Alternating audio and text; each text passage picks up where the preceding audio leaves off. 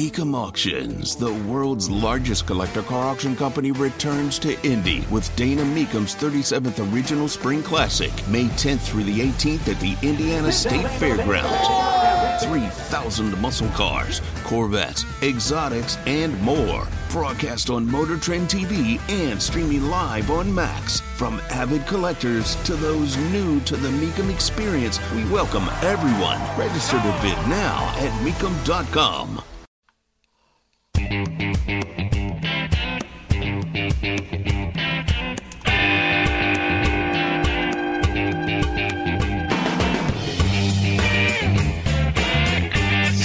significant military response. Well, we don't see it yet, do we? Iran has engaged in attack near the Jordan Syria border. Three U.S. soldiers killed, more than 30 others wounded. However, these kinds of attacks are what John Kirby, National Security Coordinator, uh, the, the, the spokesman there, will tell us, you know, traumatic brain injury, but nothing serious. Those were his words the other day. No words yet on this attack, which does not yet have a response, to which I have serious disagreement with those on the political right who are saying a Biden's going to lead us to war. Kids, we're at war. When does the growing up begin? We're at war. I didn't ask for it. I didn't want it. It's here. Yes, Biden's weakness invites it. It is happening as we speak. How many more soldiers are you willing to have attacked before you respond? Tony Katz, 93 WIBC. Good morning. Good to be with you. Right now, we've got this breaking news. Three U.S. troops were killed and at least two dozen more injured in a drone attack on a small U.S. outpost in Jordan near the border with Syria and Iraq. This is the first time U.S. troops have been killed by enemy fire in the Middle East since the beginning of the war in Gaza, October 7th.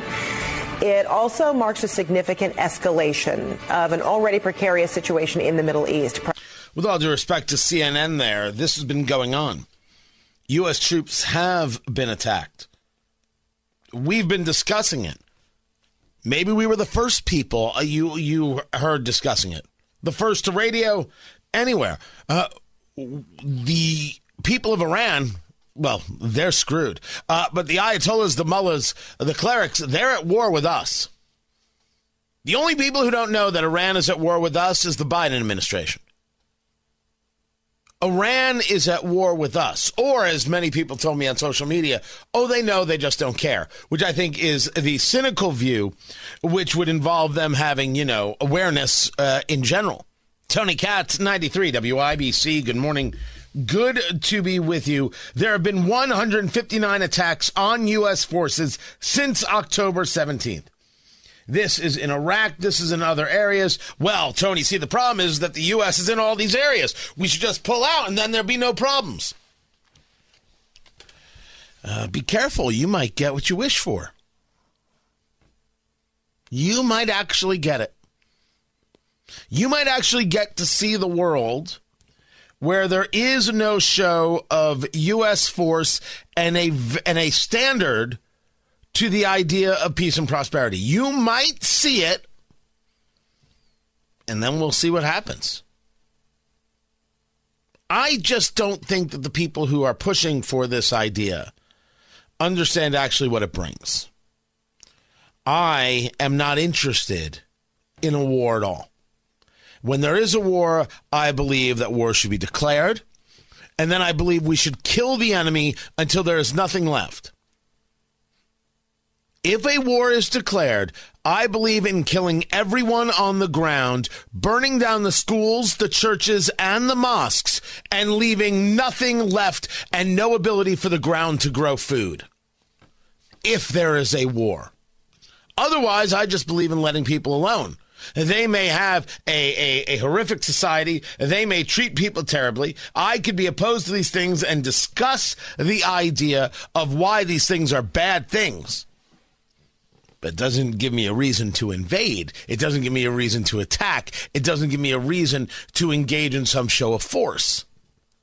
But when attacked, a response is necessary because when you're dealing with the Iranians, as you're dealing with um, a, a tremendous number of cultures in the Middle East, humility calmness. These are not seen as virtues. These are seen as weakness that invite more attack.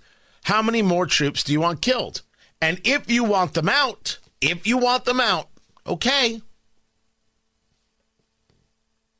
We could see what happens next. I don't think it provides much value. One can argue this is all because we are in the area. Does one believe in allies or not? Because let's make the argument that we pull out of these areas. Does Israel get to then defend itself? Are we uh, an, an ally of Israel? Would we be there to help? And if you don't want to use Israel because somehow that creates too many emotions, well, pick your nation pick pick your country. Would you be there? Would would you not be there? Uh, Donald Trump, in a speech that he gave over the weekend, was talking uh, about NATO. Ukraine's an interesting case. People always want to know my feeling. Number one, we're in for 200 billion plus and the European nations are in for 20 billion. And it's more important for them. And don't you think they should equalize? Nobody asks them. It's like I did with NATO. I said, we're spending, we're, we're paying for NATO. And we don't get so much out of it. And you know, I hate to tell you this about NATO.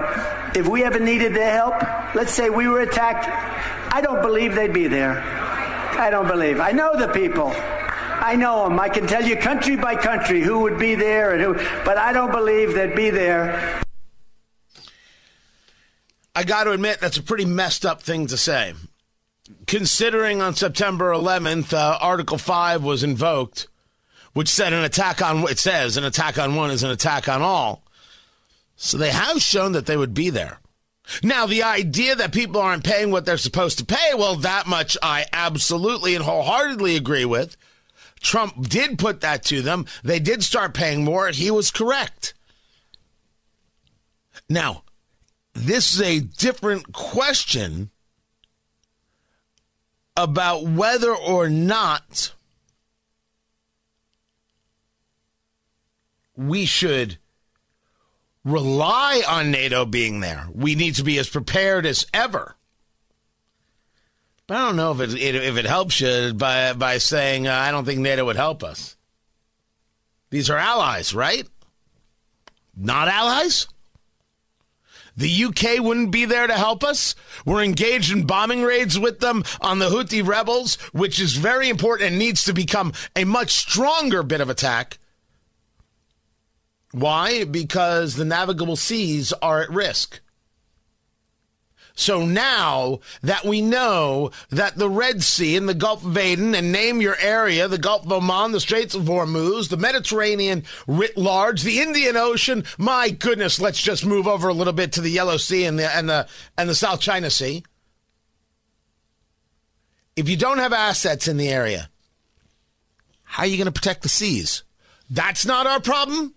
Goods getting from point A to point B, the idea of trade, not our problem.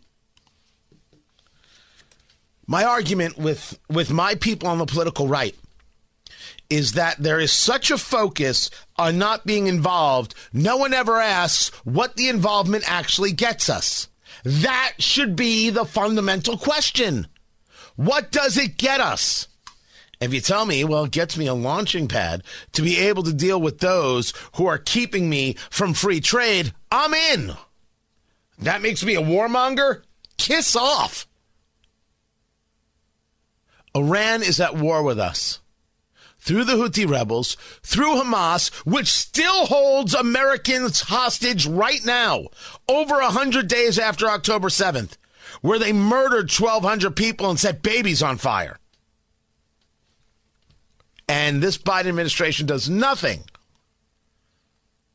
Which is weird because that's what some of the Trump supporters want to happen.